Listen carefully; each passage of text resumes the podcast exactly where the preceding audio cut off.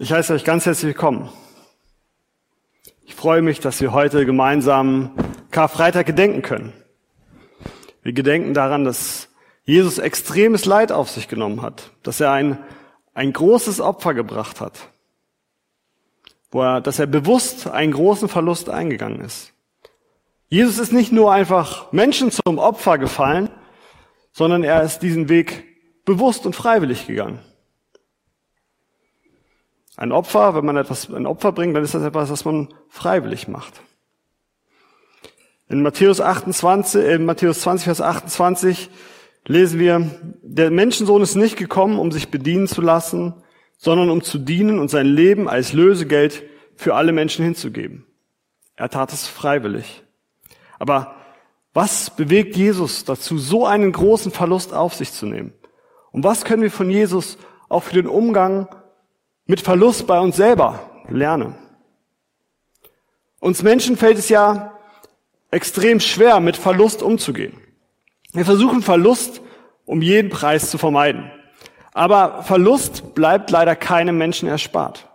Manchmal sind das Kleinigkeiten. Ja, man verliert etwas. Man verliert den Schlüssel, man verliert ein Ohrring oder ein Schmuckstück, das einem irgendwie am Herzen lag, ist auf einmal verloren. Und manchmal ist Verlust auch ein finanzieller Schaden. Letzten Sonntag zum Beispiel, als ich hier am Predigen war, wurde mein Auto dort vorne äh, angefahren, eine kleine Delle reingefahren und der Versuchersacher ist einfach weitergefahren. Das kleine Delle ist kleiner Schaden, nicht schlimm. Ähm, aber man, dann muss man jetzt so einen Prozess durchgehen und dann war die Polizei da und so weiter. Und dann, als ich bei der Polizei war, ähm, war da ein Mann, dem wurde sein Rucksack geklaut. Mit Handy, Portemonnaie, Karten, Ausweisen, alles weg. Und er wollte am nächsten Tag eine Flugreise antreten und er hatte riesengroße Verlustängste, weil er nicht wusste, ob das jetzt alles noch klappen kann. Über manche Verluste kann man ganz locker hinwegkommen. Ja, oder es ist nur Geld, ähm, kann man wieder reparieren, kann man wieder beschaffen. Aber dann gibt es auch Verluste in unserem Leben, die tun richtig weh. Zum Beispiel, wenn eine, eine Freundschaft oder eine Beziehung in die Brüche geht. Oder wenn man zum Arzt geht und er nach der Untersuchung sagt, ich habe leider keine gute Nachrichten für Sie. Und auf einmal muss man die eigene Lebensplanung, die Träume, die man hatte, die muss man auf einmal beerdigen. Man muss sich damit abfinden, dass man vielleicht manches in diesem Leben nicht erleben wird. Und auch die so ein Verlust braucht einen Trauerprozess. Wenn wir älter werden, dann erleben wir den Verlust von, von Fähigkeiten, vielleicht den Verlust auch von Autorität. Ja, die Augen werden schlechter, die Ohren hören nicht mehr so gut, Geschicklichkeit nimmt ab, die Gesundheit macht immer mehr Probleme, man kann nicht mehr wie früher. Die Technik wird immer komplizierter, alles funktioniert nur noch mit dem Computer, die Jungen machen das alles viel schneller und kennen sich aus und der eigene Einfluss wird immer kleiner. Und wenn keiner mehr nach deiner Meinung fragt oder nach deiner Hilfe, wenn keiner mehr deine Erfahrungen schätzt, das ist auch ein Verlust. Und auch das kann ganz schön frustrierend sein. Aktuell merken wir mal bewusst, mal weniger bewusst, dass durch die Ereignisse der letzten Jahre und der letzten Wochen ähm, auch unser Weltbild gewissermaßen zusammengebrochen ist. Unsere Zuversicht in das System, unser Glaube in den Aufschwung, unser Glaube in die Demokratie, dieses Gefühl der Sicherheit, der Kontrolle, der, der Planbarkeit, all diese vermeintlichen Sicherheiten haben Schäden genommen. Und wir hatten irgendwie noch gar keine Zeit, diese großen Verluste, die wir erlitten haben, auch ja, zu betrauern, zu verarbeiten. Und wie Menschen auf Verlustangst reagieren, das können wir aktuell jeden Tag im Supermarkt bestaunen. Ja, die Regale sind leer. Die Menschen versuchen sich durch Hamsterkäufe, durch Vorsorge vermeintliche Sicherheit einzukaufen. Man greift panisch nach allem, was sich bietet, ob es Sinn macht oder nicht. Angst vor Verlust macht manche Menschen auch irrational. Je nachdem, was auf dem Spiel steht, ist man auch bereit, ja, zu drastischen Mitteln zu greifen. Aber das, so ein Verhalten ist auch nichts Neues. Es gab es schon immer. Auch zur Zeit Jesu gab es schon dieses Verhalten aus Angst und Sorge um Verlust. Die Pharisäer zum Beispiel. Sie gehörten zu der Elite Israels, hatten aber durch die Herrschaft der Römer über ihr Land, sagen wir, die letzte Autorität im Land verloren. Die Römer herrschten. Das Einzige, was den Pharisäern blieb, war sozusagen die Autorität über den Kult, über die, wie das religiöse Leben ablief und vielleicht auch das jüdische Volk. Aber als die Pharisäer nun merkten, dass Jesus unter den Juden immer mehr Anhänger gewann, dass er immer wichtiger wurde und immer mehr Einfluss gewann, da hatten sie Angst um den Verlust von ihrer Macht, von ihrem Einfluss. Sie merkten, dieser Rabbi bekam ziemlich schnell Zulauf. Die Menschen strömten regelrecht zu ihm, um ihn predigen zu hören. Und das gefährdete natürlich sie und ihre Stellung, ihre Position. Außerdem sorgten sie sich um ihre Tradition, weil das hatte ja alles guten Grund. Aber dieser Jesus, der legte die Schriften irgendwie anders aus, handelte anders als sie und kritisierte sie sogar dafür öffentlich. Und dieser Verlust von Einfluss, dieser drohende Verlust von Kontrolle über das Volk brachte sie auch dazu, Jesus scharf anzugreifen, drastische Mittel anzuwenden und ähm, das Volk gegen Jesus aufzustacheln. Dieser Jesus, er musste weg. Der Status quo musste wiederhergestellt werden. Also die Pharisäer erlebten Verlust. Aber auch die Jünger erlebten Verlust. Sie hatten freiwillig ihre, ihre Jobs aufgegeben, waren Jesus gefolgt, hatten ihre Elternhäuser hinter sich gelassen, waren mit Jesus herumgezogen.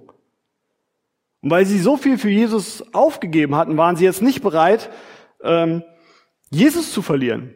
Als er ankündigt, ich werde sterben und so, da sagen sie, nee, nee, da, davon wollen wir gar nichts hören.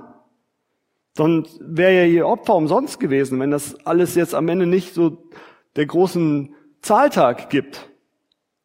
Deswegen griff Petrus dann zu seinem Schwert. Er kämpfte darum, dass Jesus nicht verhaftet wird. Und doch passiert es genau so. Sie mussten mit ansehen, wie Jesus verhaftet wird. Ihre Pläne für sich selbst, ihre Pläne für Israel, vielleicht auch für die Welt, mussten sie damit ziehen lassen. Es wird alles anders kommen, als von ihnen gehofft und auch von ihnen ausgemalt. Und was machen die Jünger? Sie drehen sich um, sie laufen weg. Ja, keiner möchte leiden, keiner möchte in so einer Situation sein Leben verlieren. Warum? Ist ja auch sinnlos.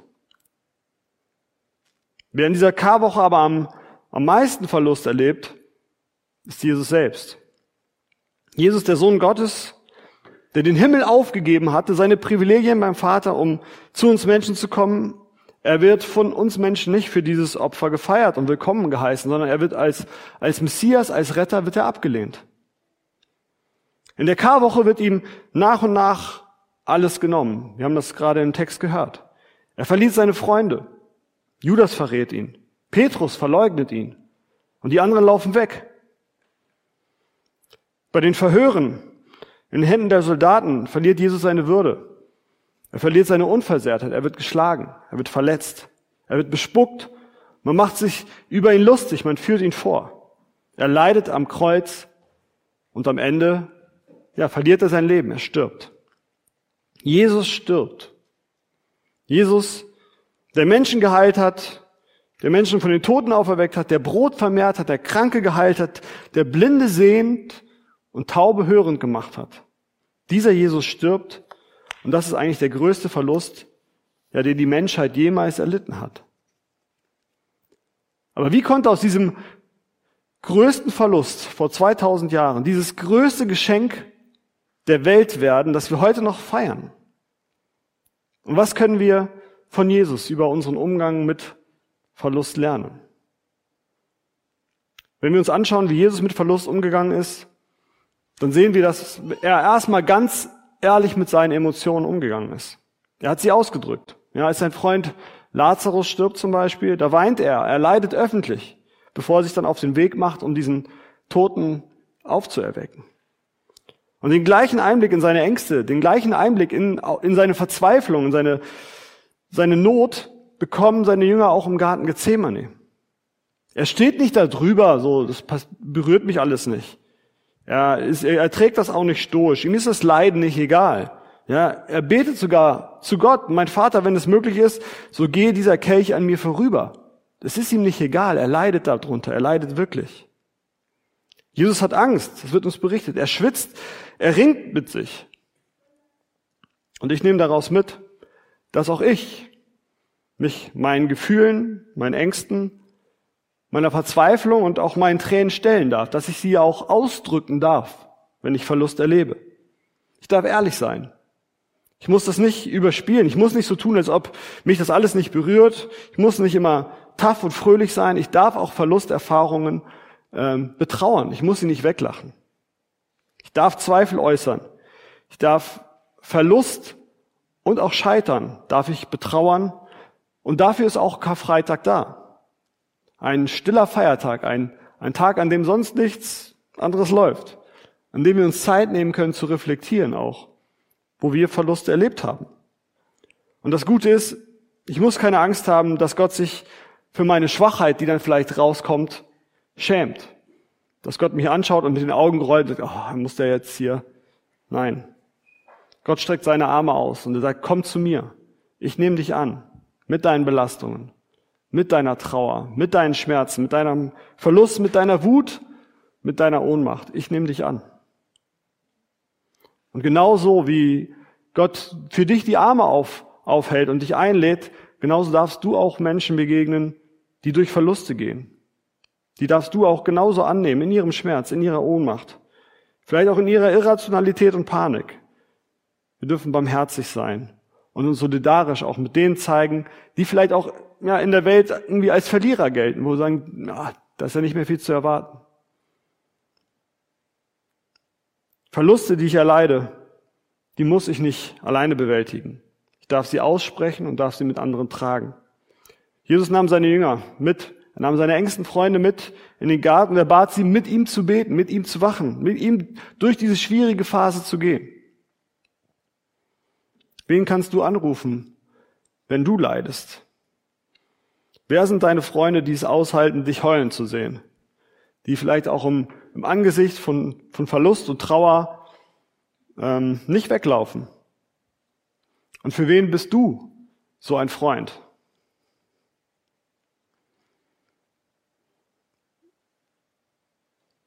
Wenn wir Jesus an seinem, an seinem letzten Tag beobachten, fällt auf, dass er sich durch diese Verluste, die er lebt, die ja dramatisch sind, dass er sich dadurch nicht lähmen lässt.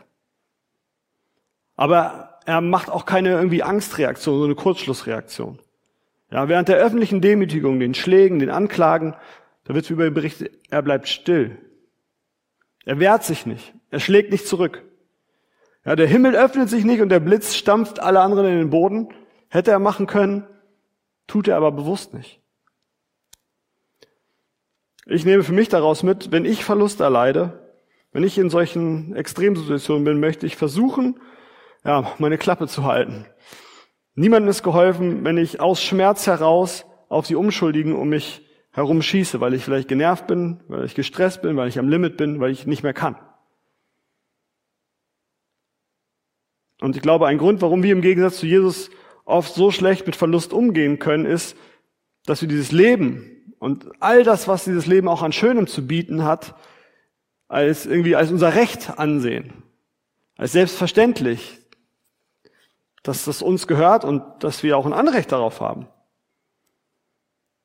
Jesus wusste, dass das nicht selbstverständlich ist, sondern dass alles, was er hatte, alles, was er besaß, alles, was er konnte, dass ihm all das von seinem Vater gegeben war. In Johannes 13, Vers 3 sagt, Jesus wusste, dass der Vater ihm alles in die Hand gegeben hatte. Er wusste, dass er von Gott gekommen war und bald wieder zu Gott zurückkehren würde. Deswegen auch alle Worte, die er sagte, waren vom Vater. Auch alle guten Werke, die er tat, für die Jesus gefeiert wurde, für die die Menschen ihn lobten, auch die waren vom Vater. Jesus hatte gelernt, das, das Gute, das Schöne, das Angesehene aus der Hand seines Vaters zu nehmen. Aber er wäre auch bereit, das Leid, die Trauer und auch die Schmerzen aus Gottes Hand zu nehmen. Ja, in Johannes 18, Vers 11 lesen wir, da sprach Jesus zu Petrus, steckt das Schwert in die Scheide, soll ich den Kelch nicht trinken, den mir der Vater gegeben hat? Also die sind da, um ihn zu verhaften und er sagt, hey, auch das nehme ich aus Gottes Hand. Ich glaube, in unserem westlichen, von Erfolg geprägten Denken ist das schwer zu verstehen. Das passt nicht in unsere Vorstellung vom, vom lieben Gott und seinem guten Plan für uns Menschen, der uns lieb hat und immer alles zum Besten bringt. Aber ich glaube, das ist eine Theologie, die durch Wohlstand, durch Sicherheit so ein bisschen einseitig geworden ist. Leid und Verlust gehören zu unserem Leben dazu. Sind wir bereit, auch diese Sachen aus Gottes Hand zu nehmen, ohne jetzt direkt an Gott Vorwürfe zu machen, ohne uns von ihm abzuwenden oder direkt am Leben zu verzweifeln. Und reichst du uns den schweren Kelch, den bitteren, des Leids gefüllt bis an den höchsten Rand, so nehmen wir ihn dankbar ohne Zittern aus deiner guten und geliebten Hand. Bonhoeffer hat diese bekannte Strophe gedichtet, die wir in diesem Lied von guten Mächten äh, singen. Aber das ist schon eine Strophe, da, da stockt einem schon, äh, da muss man schon dreimal schlucken, wenn man das singt. Weil ich glaube, das können wir nur mitsingen, wenn wir realisieren und auch wenn wir akzeptieren, Gott hat mir alles gegeben, was ich habe. Und Gott hat auch das Recht, das wieder zu nehmen. Ich glaube, wir können das nur singen, wenn wir realisieren, ich habe kein Anrecht auf ein Leben auf dem Ponyhof, sondern ich lebe in einer gefallenen Welt und ich muss mit Krisen und Verlusten rechnen, denn letzte Sicherheit gibt es hier auf dieser Erde nicht. Aber wir können auch ja, verstehen, realisieren, ich habe Hoffnung über dieses Leben hinaus. Das hier ist nicht alles, sondern ein ewiges Leben bei Gott erwartet mich. Und das kann mir die Kraft geben, auch die Herausforderungen, die schwierigen Zeiten durchzustehen und auch anzunehmen. Ich glaube, das sind so, das ist eine Haltung, die wir von Jesus lernen können. Aber ich glaube, wir können noch mehr lernen. Ich glaube, an Jesu Beispiel können wir sogar lernen, bewusst Verlust einzugehen und ein Opfer zu bringen, um Gottes Willen. In Johannes 10, Vers 17 sagt Jesus, der Vater liebt mich, weil ich mein Leben hingebe, um es neu zu empfangen. Niemand nimmt mir mein Leben, ich gebe es freiwillig. Ich habe die Macht und die Freiheit, es zu geben und zu nehmen. Das ist der Auftrag, den ich von meinem Vater bekommen habe. Ich hatte es am Anfang schon gesagt, Jesus erleidet diesen Verlust nicht nur, er macht es freiwillig. Er war bereit, diesen Weg zu gehen und diesen Auftrag des Vaters auszuführen, um, um ein größeres Ziel zu erreichen. Sein Ziel war es, uns Menschen die Möglichkeit zu geben, mit Gott in Beziehung zu kommen. Sein Ziel war es, Liebe in diese Welt zu bringen und den Menschen vorzuleben, wie ein Leben aussehen kann in Gemeinschaft mit Gott. Und diese gleiche Haltung sehen wir auch später bei Paulus. Ja, der schreibt auch in 1. Korinther 9, Vers 19, obwohl ich also frei und von niemandem abhängig bin, habe ich mich zum Sklaven aller gemacht, um möglichst viele für Christus zu gewinnen. Paulus war genauso bereit, ein Opfer zu bringen, um dem Auftrag Jesu zu folgen. Und auch wir sind wie die Jünger und Paulus aufgerufen, Jesus nachzufolgen. Jesus nachzufolgen heißt, ja, sich zu dem Mann am Kreuz zu stellen bereit sein, ja auch mitzuleiden, vielleicht sein eigenes Kreuz zu tragen, wie auch immer das für jeden Einzelnen aussehen mag. Nachfolge kostet. Es kann Geld kosten, ja, wenn wir spenden, dann geben wir freiwillig einen Teil unserer finanziellen Möglichkeiten auf. Ja, wir üben Verlust, wir ertragen und trainieren es, ein Opfer zu bringen, vielleicht im kleinen Rahmen. Aber je regelmäßiger man das macht, desto einfacher fällt es. Aber auch in, in Gemeinde mitzuarbeiten, in der Gesellschaft mitzuarbeiten, das sind, sind Opfer, die wir bringen. Opfer an Zeit, an Kraft, an Geduld, an Nerven. Das ist auch ein Verlust, den wir eingehen und der uns auch etwas kostet. Aber wenn wir, wenn wir Zeit investieren, wenn wir Geld opfern, unsere Fähigkeiten, unsere Ressourcen einsetzen zu Gottes Ehre, dann machen wir uns damit auch bewusst, es ist nichts, was ich alleine habe, sondern es ist alles von Gott geschenkt. Es ist nicht selbstverständlich. Wir können davon Gott auch wieder zurückgeben. Und wir stellen uns Gott zur Verfügung, damit er uns ja zu seiner Ehre und zum Nutzen für die anderen Menschen gebraucht. Gott freut sich darüber, wenn wir, wenn wir seinem Vorbild folgen. Der segnet es. Aber letztlich, letztlich kommt es auch nicht auf mich und auf meine Leistung an oder auf mein Opfer. Jesu Opfer ist entscheidend. Als Jesus am Kreuz starb, rief er auch aus, es ist vollbracht. Und dieses es ist vollbracht, das gilt einmal und für immer. Und zu diesem es ist vollbracht darf auch ich mich dazustellen, es für mich in Anspruch nehmen. Gott hat alles für mich vollbracht. Er zerreißt den Vorhang zum Allerheiligsten, das haben wir gesungen. Er macht den Weg frei in Gottes Gegenwart. Ich darf sein Kind werden. Ich darf alle meine Schuld, alles mein Versagen, ich darf es alles am Kreuz ablegen. Gott lädt uns zu sich ein. Und das wollen wir auch gleich im Abendmahl feiern. Er lädt uns ein, unsere, unsere Hände zu öffnen, loszulassen und zu empfangen. Und zusätzlich zum normalen Abendmahl habe ich so kleine Zettel vorbereitet, die liegen da links und rechts auf den Tischen. Da könnt ihr, wenn ihr möchtet, etwas draufschreiben und dann hier vorne am Kreuz ablegen. Vielleicht hast du einen Verlust erlitten, einen Verlust, der dich belastet. Dann kannst du das darauf schreiben und Gott um, um Hilfe bitten, um Trost. Vielleicht bist du aber auch in einer anderen Phase der Trauer. Dann kannst du auch sagen, ich möchte jetzt ablegen. Ich möchte meinen Frieden mit dem Thema machen. Und es aufschreiben und es ablegen und es beenden. Vielleicht willst du aber Gott auch etwas zur Verfügung stellen. Etwas, was du besitzt, eine Fähigkeit, die du hast oder etwas anderes. Dann kannst du auch das da drauf schreiben und Gott ablegen und sagen, ich bin bereit, dir das zur Verfügung zu stellen. Und wenn Jesus noch nicht der Herr deines Lebens ist, wenn du sagst, ich habe noch gar keine Beziehung zu Gott, dann kannst du auch einfach deinen Namen da drauf schreiben und sagen, Herr Jesus, ich möchte eine Beziehung mit dir haben. Ich möchte dir mein Leben geben. Komm du in mein Herz, verändere mich. Danke, dass du für deinen Tod am Kreuz ja, für mich gestorben bist, dass du meine Schuld vergeben hast, dass ich ein neues Leben durch dich bekomme. Jesus hat an Karfreitag alles gegeben, um dich einladen zu können und dieses Angebot machen zu können. Gott lädt dich ein. Amen.